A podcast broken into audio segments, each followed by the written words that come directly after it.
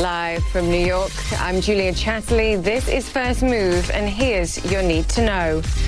Payments delayed. US aid checks could take months, and business loans aren't ready. Oil for one and one for all. Prices rise on hopes of a supply cut, but does OPEC agree? And flattening the curve, Americans are told more effort is needed. It's Friday. Let's make a move.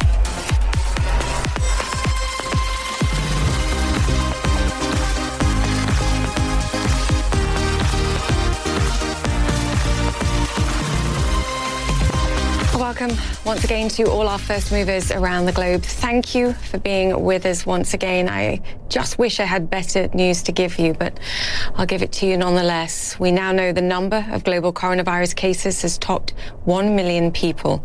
More than 50,000 have also lost their lives.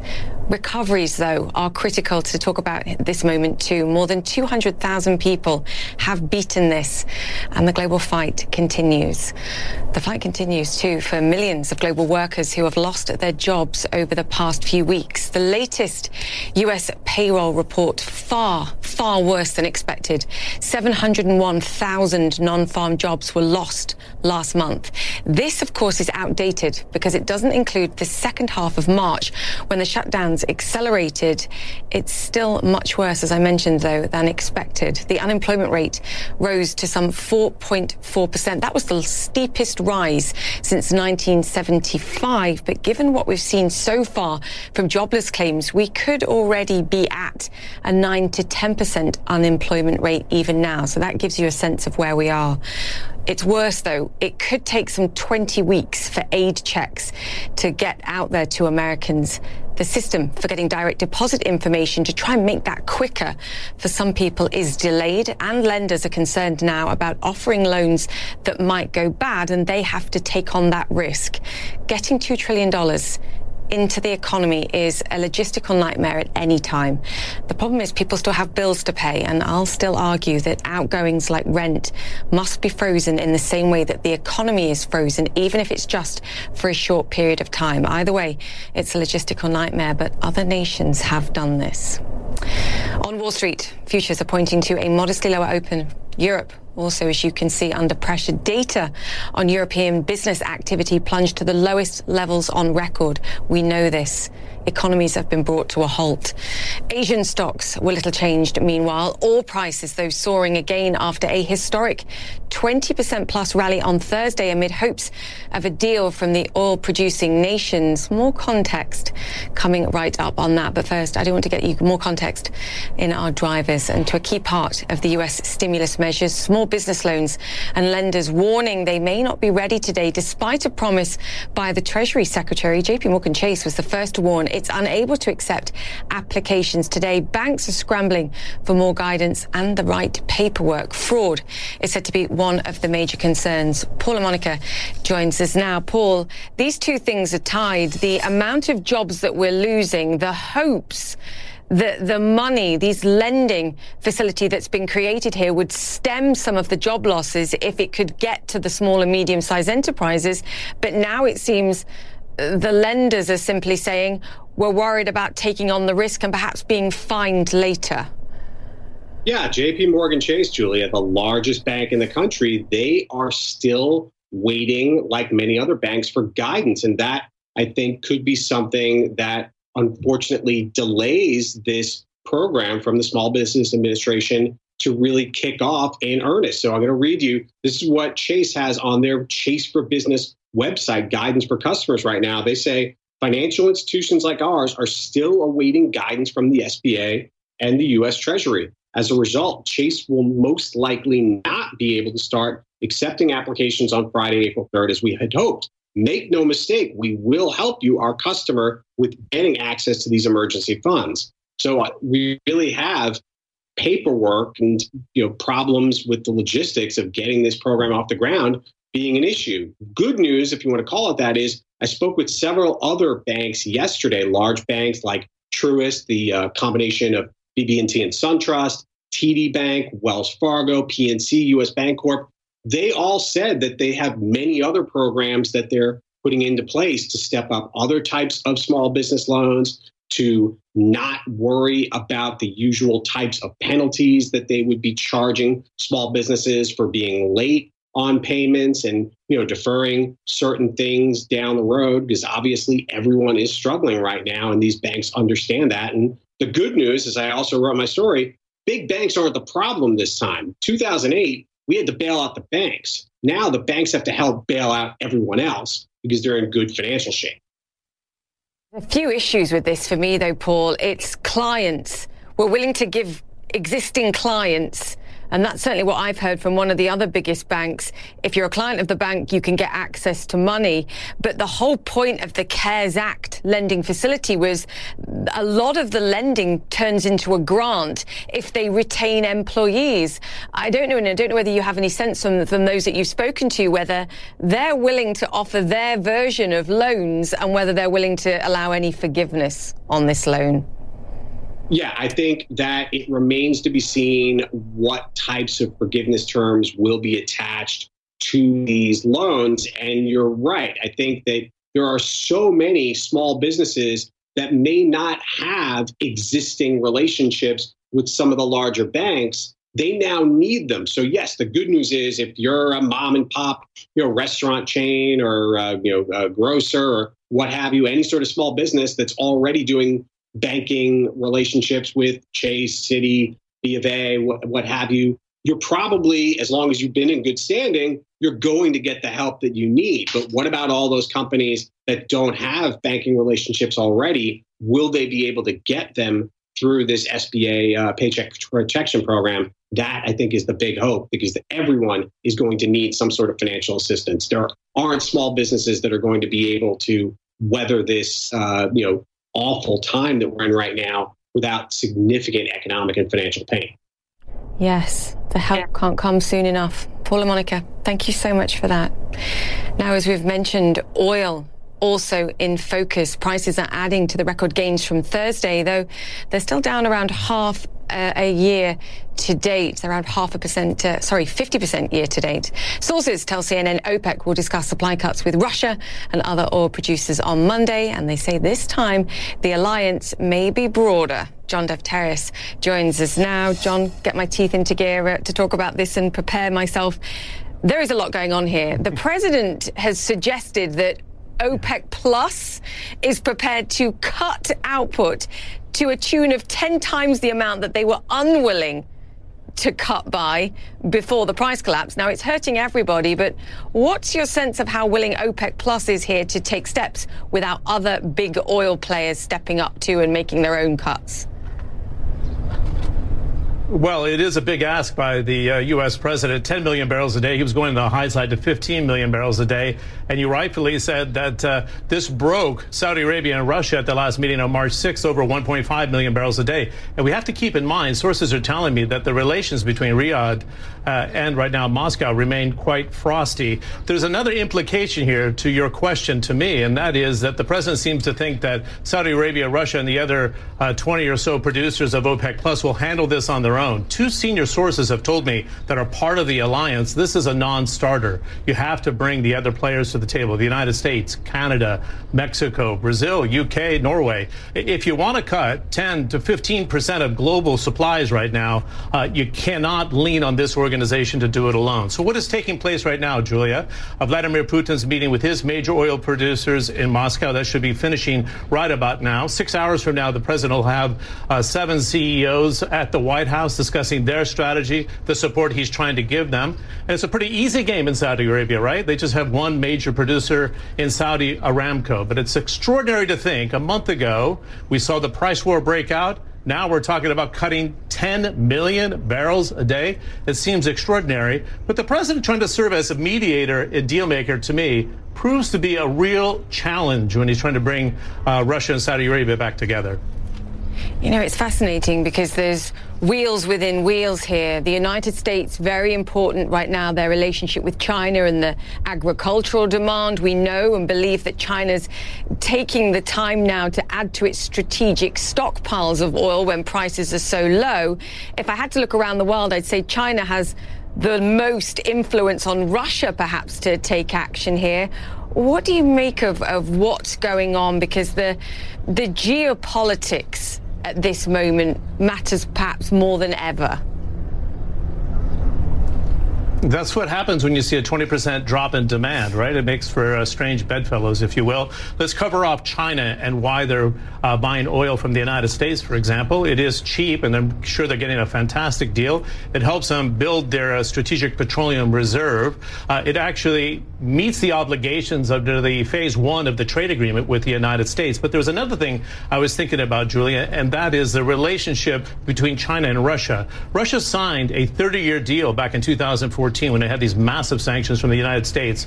It was worth a uh, $300 billion. Uh, right now, Donald Trump's proving that he can put a wedge between China and Russia. It helps China curry favor with the Trump administration. And he says to the shale producers of the United States, look what I'm doing for you. Also, I find it extraordinary. If you asked me a week ago whether the U.S. Uh, energy secretary would be meeting with his counterpart from Russia and say, no way. How about the Texas regulator on the phone with the OPEC secretary general regularly as well? Then we have another rift playing out here. Some of the shale producers want to have a dialogue with OPEC, be part of the solution, take some of the oil on the market, off the market after that. And then you have the other shale producers who are pushing Capitol Hill and saying put tariffs on the Saudi exports and the Russian exports into the United States.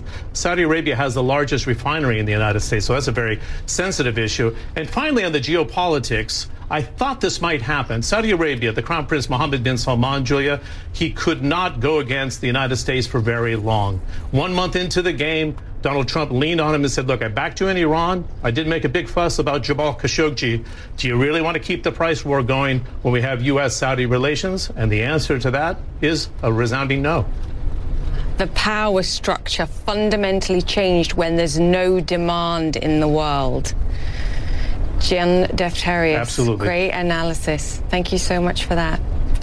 All right, now to the global coronavirus health crisis. And more than 1 billion, million people have now been affected, according to Johns Hopkins University. Here in the United States, the number of cases has topped 245,000 people, and more than 6,000 people have lost their lives.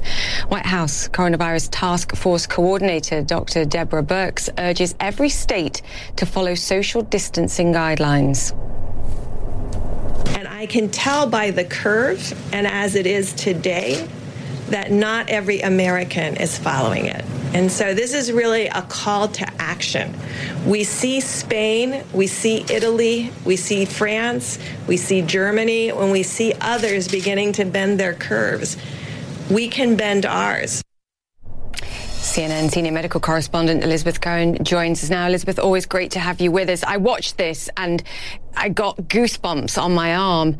The difference is we don't have a top down order for everyone to stay at home in this country. Is that what is required ultimately? You know, ultimately, I think that's very helpful in smaller countries. Dr. Birx named some of them. It's been much easier to say, everyone, please do this. And you really do need everyone to do it. If you have small communities that aren't paying attention and aren't listening to these social distancing guidelines, then it kind of pretty much ruins it for everybody else. The United States is so much larger and is so much more diverse than really any other country um, that's dealing with this that that it's just more difficult to do. It also doesn't help, Julia, that we don't have a single payer system in the United States. Now we can debate all day and all night whether a single payer system is the way that the United States should go, but I think it's pretty clear that if you have a single payer system, you have one health system moving in one direction. You know where to allocate resources. In the United States, it's really kind of a free for all. Yeah critical part of the uh, jigsaw puzzle here. And the cases keep rising. Elizabeth Cohen, great to have you with us. Thank you so much. Now, the World Thanks. Bank has approved emergency funds worth $1.9 billion for the world's poorest countries, including three nations in Africa. This, as the World Economic Forum warns that South Africa could become the pandemic's ground zero on the continent. Eleni Giokos joins us now from Johannesburg. Just terrible timing the lack of infrastructure, the lack of supplies, the lack of healthcare facilities, even relative to the struggle that we're seeing in the West. Eleni, let's talk about South Africa first. What's the situation? Yeah, I mean, it's really interesting. Uh, and as you say, when you see developed economies like the US, uh, the likes of China, and some European countries being able to throw money at this to stimulate their way out of the problem or at least deal with some of the financial implications, when you look at it from an African perspective, it just gives you um, a, a completely different perspective. In South Africa, specifically, a country that was already in recession, does not have enough fiscal room to be able to stimulate its way out of this. Uh, economic growth is, is going to falter. You had Moody's downgrading South Africa into junk status just last week. You've got the local currency, the Rand, hitting record lows across all major currency crosses, one of the worst uh, uh, performing emerging market currencies in the world. Let's talk about the healthcare sector that already was stretched under the current uh, environment. And now you add in COVID 19 patients, and, it, and you know, many people say it, it is a disaster, humanitarian disaster waiting to happen. And same goes for the rest of the continent. You know, you spoke about $1.9 billion being allocated by the World Bank. 1 billion is going to be going to India, 900 million to um, some African countries. But African finance ministers, Julia, gave us a reality check earlier this week, and they're talking about $100 billion that will be needed to deal with COVID 19. And apart from that, they were also asking for debt relief because they need to create fiscal room to help uh, African economies that are going to be falling apart because of this. Yeah, it's a drop in the ocean and more lives will be lost. Eleni Giokos, we'll keep checking in with you yeah. on this story because it's critical. Thank you so much for that update there. All right, we're going to take a break here on First Move. But coming up, Ford's new model, the ventilator. We'll hear from the company as it undergoes a major retooling in order to save lives. Plus, could an antibody test be part of our salvation? Citi seems to think so in the push to get the world back to work. That's next.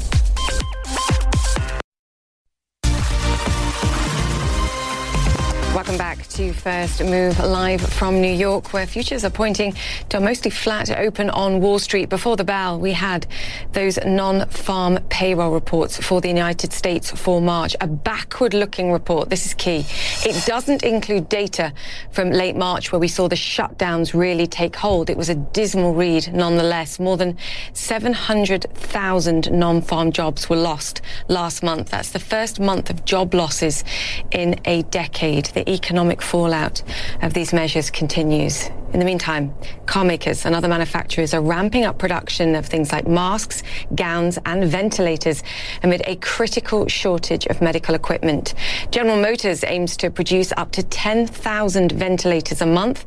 Toyota is going to start 3D printing face shields Tesla imported more than a thousand ventilators from China.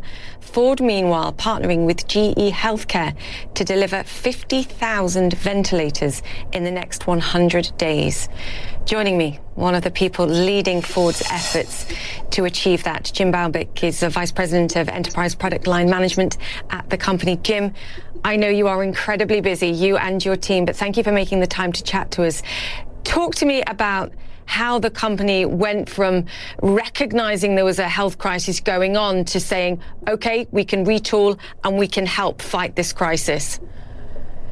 Yeah, thanks for having me, Julia. I, you know, there's a famous expression at Ford, uh, it's go like hell. And we saw this incredibly urgent need uh, to support medical uh, first responders as well as patients uh, in a very short order to meet this surge demand. And that's exactly what we're focused on is how fast can we get the right level of equipment out to these uh, people that need it the most as fast as possible. Can you explain exactly what you're making here? And is there any way to help facilitate doing what you're doing quicker. We've heard from medical device companies that there are components within this that are hard to source and that are complex. Is there any way this can be organized better to help you produce more faster? Yeah, so I think this is really what was inspiring us is this really urgent need in April, May, and June uh, meant that we had to look at various different design alternatives with our partners at GE Healthcare and identify those that we could actually focus on to move very, very quickly. One of the challenges uh, in the medical industry is they're effectively set up for a relatively low volume of production, you know, thousands. And the need here is much higher orders of magnitude. And so that was actually the thinking between uh, taking the best of what we know as an automotive manufacturer. We know how to scale at, uh, at volume and meshing that up with uh, the expertise of GE Healthcare. And so we focused on a design that was really uh, meant for the purpose, or at least would suit the purpose of these COVID patients with a low level of complexity. And one of the challenges here is the more complex the machine, the harder it is to scale the more components. And so that's really why uh, GE Healthcare, with their clinical expertise, helped us uh, lock in on this Airon design that we could actually move very, very quickly on. And and leverage what we know best, and that's building uh, parts at scale and at, at volume. And so that's what the team's actively doing right now. The White House has lauded the efforts that you've made, specifically Pete Navarro, who is the Defense Production Act coordinator. Can I ask what role, if any, the government has played in what you're achieving here? And do you have buyers? Do you have people that are going to buy these ventilators, or are you simply going to produce and that will come later? Well, certainly, uh, Dr. Navarro has been helpful in giving us a sense of the, the demand and uh, giving us information so that we can focus on where uh, the biggest and greatest need is for ventilators. Um, you know, overall, I think everybody's just trying to address the issue, and it is a very large issue. And one of the biggest challenges is time is the enemy because it's urgent. Uh, meaning, April, May, June, and July are these critical uh, periods, and you can't think traditionally around a typical product production or annual volume, we need the volume now. And so, uh, effectively, that's uh, been the driving force behind our thinking. Uh, and information is critical, and getting it to whether it's the administration or some of these large uh, uh, hospital first responder consortiums to make sure we can get that equipment distributed uh, to the right places and get it to the men and women on the front line. Jim, it's a tough question, but I'm going to ask it. We've heard about an effective Hunger Games going on between states buying the ventilators that they need. Are you going to decide who you give what when, and will that come down to the highest bidder, or will you make different decisions? No. Uh, well, number one, that's why we teamed up with GE Healthcare. Uh, they are very well experienced in the distribution of this critical ventilator equipment. And uh, we're going to leverage all of their expertise to get it where it needs to go. And certainly, uh, we're coordinating with the administration and other really critical sources through uh, GE Healthcare's expertise. Our focus and our mission is to, to make sure we can make high quality product at scale to, to meet the surge demand and work in partnership with, with GE. And that's exactly why uh, we reached out and, uh, and we, we kind of combined the best of both of our companies to kind of meet this immediate demand. Great to hear. Um, I want to ask you something else because you are a car company, and at some point we hope we'll get the other side of this. Um, You've suggested that perhaps car makers and the White House needs to consider what we saw during the financial crisis, which was a cash for clunkers scheme to try and regalvanize demand for cars when we come the other side of this. Have you spoken to the White House about this yet? And if not, when will you? No, uh, really, Julia, we're just focused on uh, the race, uh, and the race is focused on saving uh, lives. That is the most important uh, thing uh, that is driving every action we're taking. Uh, certainly, uh, the team is preparing uh, for when operations restart, and hopefully, we get back to a very vibrant, you know, rebound with the economy and others.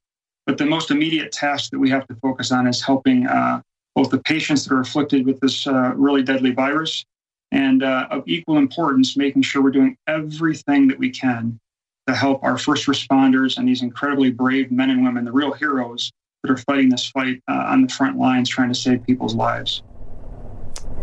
Jim, couldn't agree more. Thank you so much for joining us this morning. Thank you to your team for your efforts and trying to save lives.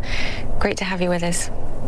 Thanks so much. Uh, you know, this is part of Ford's DNA, and and we uh, we just want to make sure we're here to help in any way we can. Thank you. Stay in touch, please, and stay safe. Thank you. We're back after this. You're with First Move.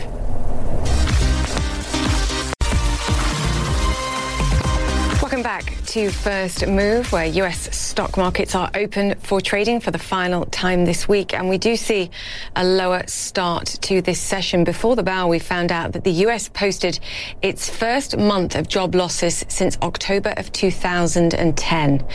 It's a somber reminder of the toll that the global health crisis is taking on workers and on the economies around the world. We were bracing for a bad number, and more up to date numbers have come in far worse, of course. This doesn't capture uh, the second two weeks of March when we saw the shutdown orders really taking hold. So that's what you have to bear in mind. It was worse than we were expecting. We're losing around half a percent, as you can see, for US majors. What about the oil markets this morning, too? Well, both Brent and US crude are extending their historic gains from Thursday on hopes for an OPEC plus production cut. OPEC is holding an emergency meeting with Russia and some of the other oil producers on Monday. Remember, uh, executives of the oil industry are meeting at the White House, of course, today too. Now, other business headlines. Tesla is reporting better than expected first quarter delivery numbers in this extremely challenging environment for all the automakers. The electronic car maker delivered more than 88,000 vehicles, still some 20% below last quarter's record levels. Shares of Tesla surging in early trading today. Wow, that's a bright spot. Okay, Dow one of the world's largest chemical producers, is expanding its hand sanitizer production to help fight the global coronavirus crisis. The company's plant in Germany was already making hand sanitizers, and now four additional plants around the world are joining in with the effort. The company says most of its sanitizers will be donated to health systems and government agencies. Dow CEO Jim Fitterling joins us now. Jim, fantastic to have you on the show. Just explain the moment where you realized as one of the top three chemical companies in the world, you had the inputs that are needed to help and decided to take action? Good, morning, Julia. It's nice to be with you. Um, our team in Stade, Germany, realized that uh, the German government needed some help, and and we supply a lot of materials that go into many products like disinfectants, uh, antiseptics, hand sanitizers, cleaning products. And so they swung into action and basically repurposed a line to make hand sanitizers in Germany.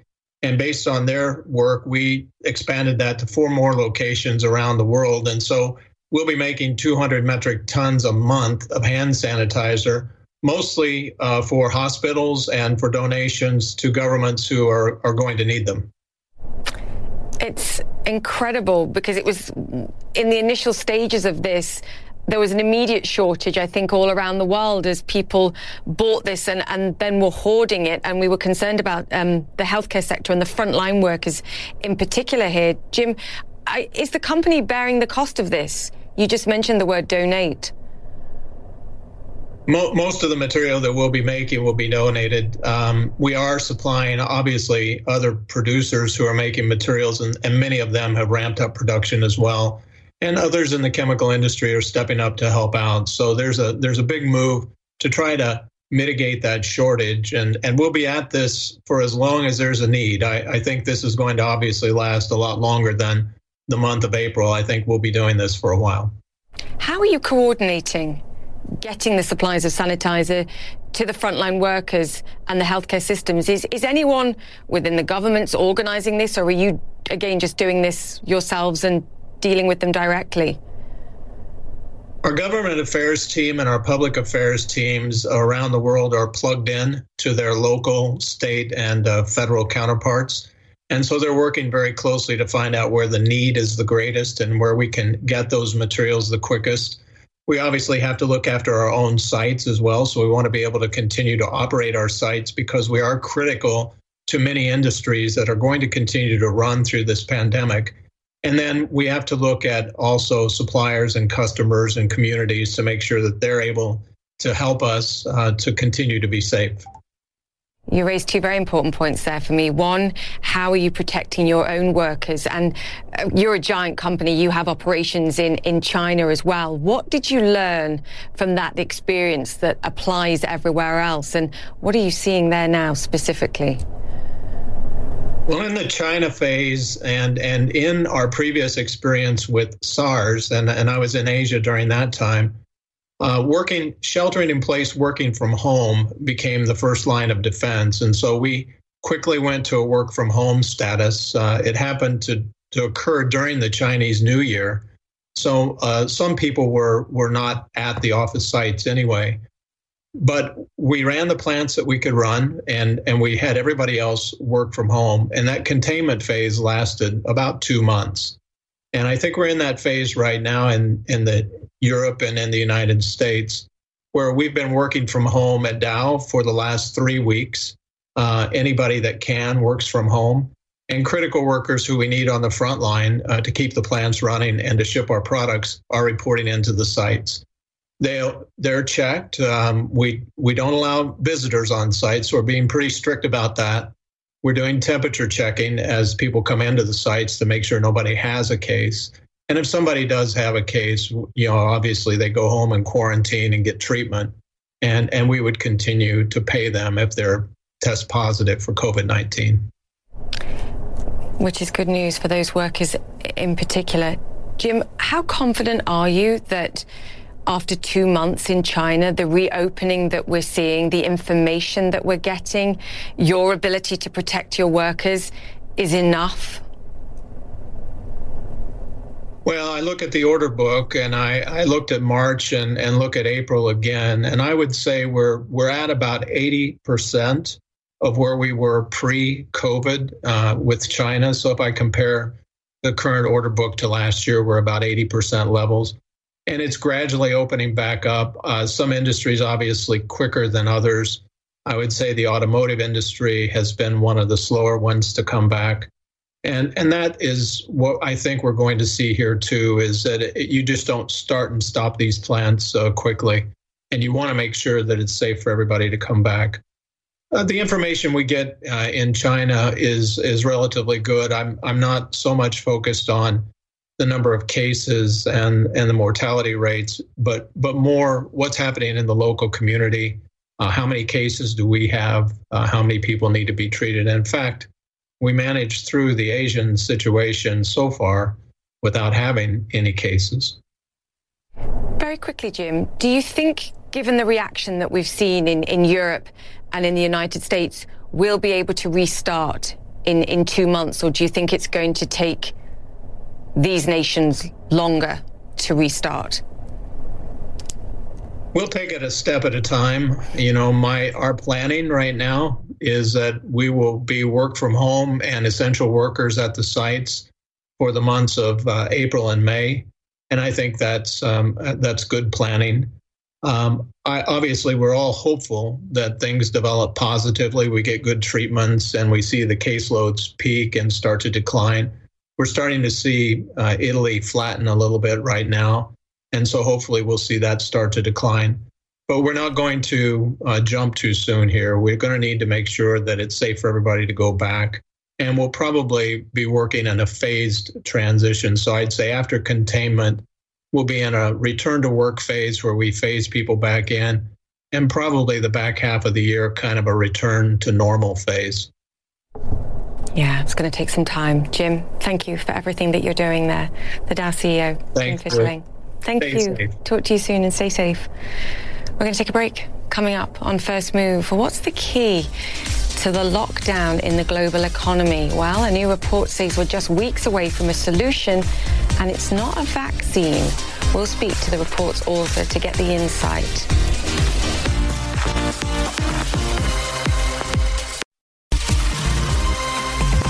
Welcome back to First Move. Here's a current question being asked, I think, on a daily basis. When will life go back to normal? A vaccine would be a surefire solution, but that could be many months, if not longer, away. Now, a report by Citi suggests there might be another solution. It involves testing for antibodies on big scale. Catherine Mann is Global Chief Economist at Citi. She joins us now via Skype. Catherine, great to have you on the show with us. Talk to me about your mass testing for antibody solution. It, it, at its heart is something called serology, which might be new to some of our mm-hmm.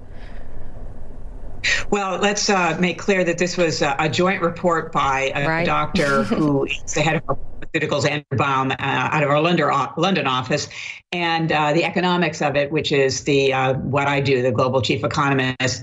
So I'm not going to pretend to be a to, to be a, a, a doctor or a medical doctor or to understand all of the details with regard to antibodies. But I think what the what the point is uh, is that uh, mass testing of people would be able to identify if somebody has already had the virus. That's the first step. Uh, the mass testing is the first step. Have they had the virus? Uh, determine that. And then to evaluate uh, if they've had the virus, uh, the antibodies, does it identify them as being immune and not contagious? And if those steps are fulfilled by this uh, new serology uh, uh, uh strategy, then uh, then we could talk about having workers go back to work uh, and to restart the economy, at least the working part of the economy, by identifying people who are um, have had the disease, have the antibodies, are immune and not contagious. Uh, those are a number of challenges. And I think there are also economic challenges uh, having to do with it's one thing to get a, a country back to work, like in a factory or in a or in a warehouse. It's another thing to get people back. What we call is to get back to play. In other words, restaurants, entertainment, hospitality, uh, tourism, these sorts of things. Uh, that's going to be harder to do, even under this antibody strategy. Uh, and for a advanced economy that has a very large services sector, um, it's a it's still a remaining question about getting back to play. Yes, play requires confidence, and the heart of that is being on top of the health crisis here. I appreciate your point about you're on the economic side rather than the scientific, but for me, the biggest assumption here, and I'm not sure whether the the science uh, is there yet is whether even if you have the antibodies in your system, i.e., you may have had this coronavirus, but you right. didn't even know it, whether you're in fact immune mm-hmm. and still can't perhaps either catch it again or pass on the virus to someone else. Are we sure about right. that yet? So well, I, I, the, the science is moving very quickly towards understanding those uh, key elements that, you know, antibodies, yes, uh, immunity, yes. Uh, not contagious, yes. So these are these are the science uh, elements, and there are a number of different uh, uh, places that are pursuing the strategy in order to get clarity on that, because it is it is crucial uh, from a science standpoint. But again, I think it's really important also to think about the economics of this. In that, first, you would have to, in some sense, one reason why we're having all of these lockdowns now is because we're concerned about overwhelming the health system with everyone getting it. Um, and so, unfortunately, in order to get the antibodies, you have to get the disease. So we haven't solved that particular problem about the concern about overwhelming the healthcare system and you know the associated uh, greater mortality rate that is uh, a consequence of overwhelming the health uh, system. That's the front end of the of, uh, even if we get the science right, the front end. And as I say, the back end, which is getting people back to work and play, uh, these are um, really key challenges because uh, you know teams are very important in the workplace. Everybody, a member of the team, would have to have had these uh, antibodies in order to be part of the team that goes back to work. Or maybe you have to hire new people that that do have the characteristics for both the job as well as the characteristics of their health.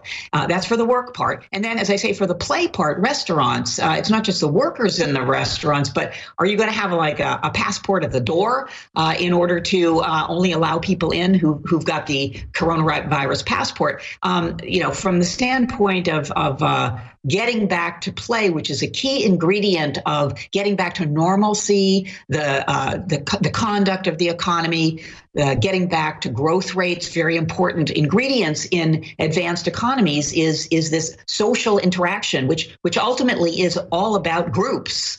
Uh, so everybody in the group would have to have the passport. So I think there's some challenges in implementation, and those challenges and implementations have implications for how how long it might take for us to get back to normalcy. Um, so if we could do that, though, if we can get back to normalcy, the difference in potential cost to the global economy, you know, individual economies within that, uh, individual companies, even more granular, and then families huge, huge difference between 7% of global GDP and 1% of global GDP. These are the kinds of numbers that getting this done uh, delivers for us. I just want to pull out some of the points that caught my eye. You believe that healthcare providers could supply 60% of the working population with an antibody test. This is in the United States by the end of mm-hmm. April, 95% by the end of May. And obviously, we don't know at this stage what kind of proportion of the population may indeed have this immunity. But, Catherine, I want to flip it on its head exactly to your point there, if we don't do this, if we don't have some kind of phased getting people back to work because they're immune, what are we looking at in terms of time to get back to play, to use your term, full play? Do we do it by the end of this year? The uh, one of the challenges here is is that the virus didn't come into every country at the same time, um, and you know if it had, then we could talk about an evolution of the virus and the lockdowns and the return to normalcy, and it would all be on the same calendar schedule. The problem is, of course, it's it's uh, gone around the world, and so we talk about countries being a month behind or two weeks behind in terms of the evolution of the virus. Uh, in the United States, we talk about the coasts versus the interior, uh, even uh, geographical differences in terms of its pace of of um, uh, going getting worse and and uh, and infecting the population. So that means that not only do we have to consider getting back to play in the first country, which is China, uh, the first uh, uh, location where the virus appeared. And, and we can say that China, we can look at data uh, that tell us that China is about 90% back to work. I think uh, your previous speaker was talking about his, his own uh, order book and so forth. So 90% back to work. But only about 60% back to play. And, and we are now, you know, January, February, March. Yes. And so uh, that is for China. They're uh, substantially ahead of other uh, economies. So your question is will we be back to normalcy by the end of the year? Um, we will be back. Uh, we are hoping that we will be back to some normalcy. Um, but I think it will take it will take time. Um, if we if Catherine, we peak in the United States, Catherine, I have to interrupt you there because we're out of time. But we will get you back. Brilliant to get your insight and getting back in play, my key takeaway, the challenge of yeah. that. Catherine Mann of Citigroup right. there. Thank you so much. Thank you very much. All right. Thank you. After the break, we're putting governments and major institutions under the spotlight and asking, time to act. Are they doing enough? Stay with us. To First Move, a new segment, Time to Act. Are institutions, governments doing enough?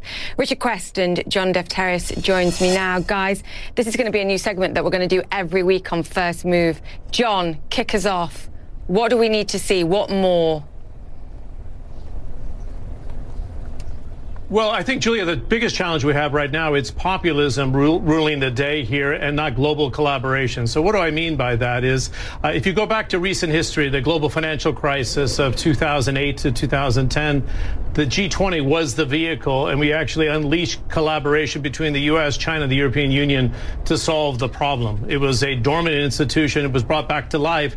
Uh, they talk a very solid game right now about the $5 trillion that are on the table here by the G20, but that money is not being spent internationally. That's a disappointment. Even during the fall of the Berlin Wall, uh, you knew everything was going to be okay. We had European countries coming together. The United States was extremely engaged.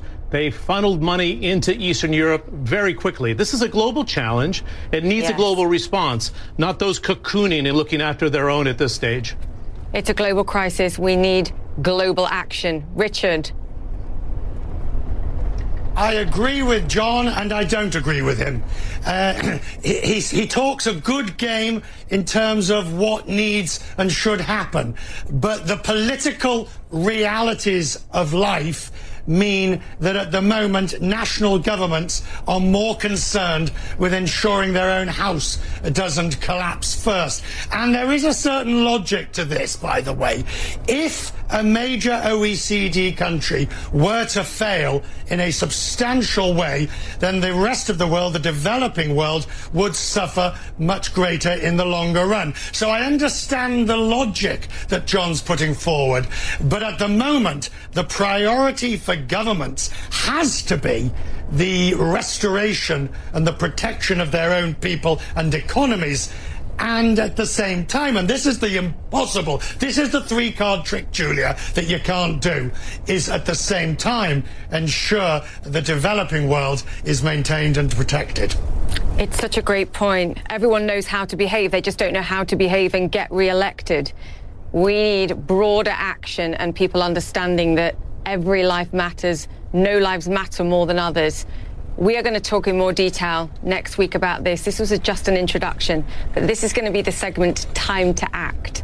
Gentlemen, we're going to push them to do more. Thank you so much.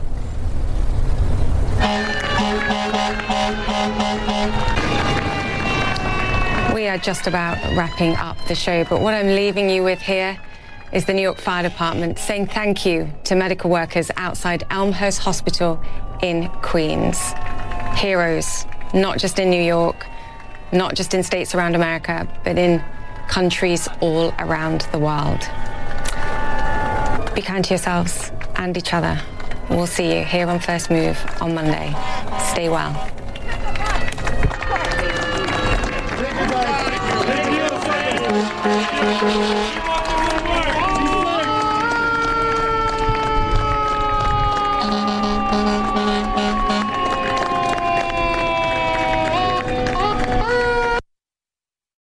Quality sleep is essential, and that's why the Sleep Number Smart Bed is designed for your ever evolving sleep needs. So you can choose what's right for you whenever you like. Need a bed that's firmer or softer on either side? Helps you sleep at a comfortable temperature, quiets their snores. Sleep Number does that. Sleep better together. JD Power ranks Sleep Number number 1 in customer satisfaction with mattresses purchased in-store. And now, save 50% on Sleep Number limited edition smart beds for a limited time. For JD Power 2023 award information, visit jdpower.com/awards. Only at Sleep Number stores or sleepnumber.com.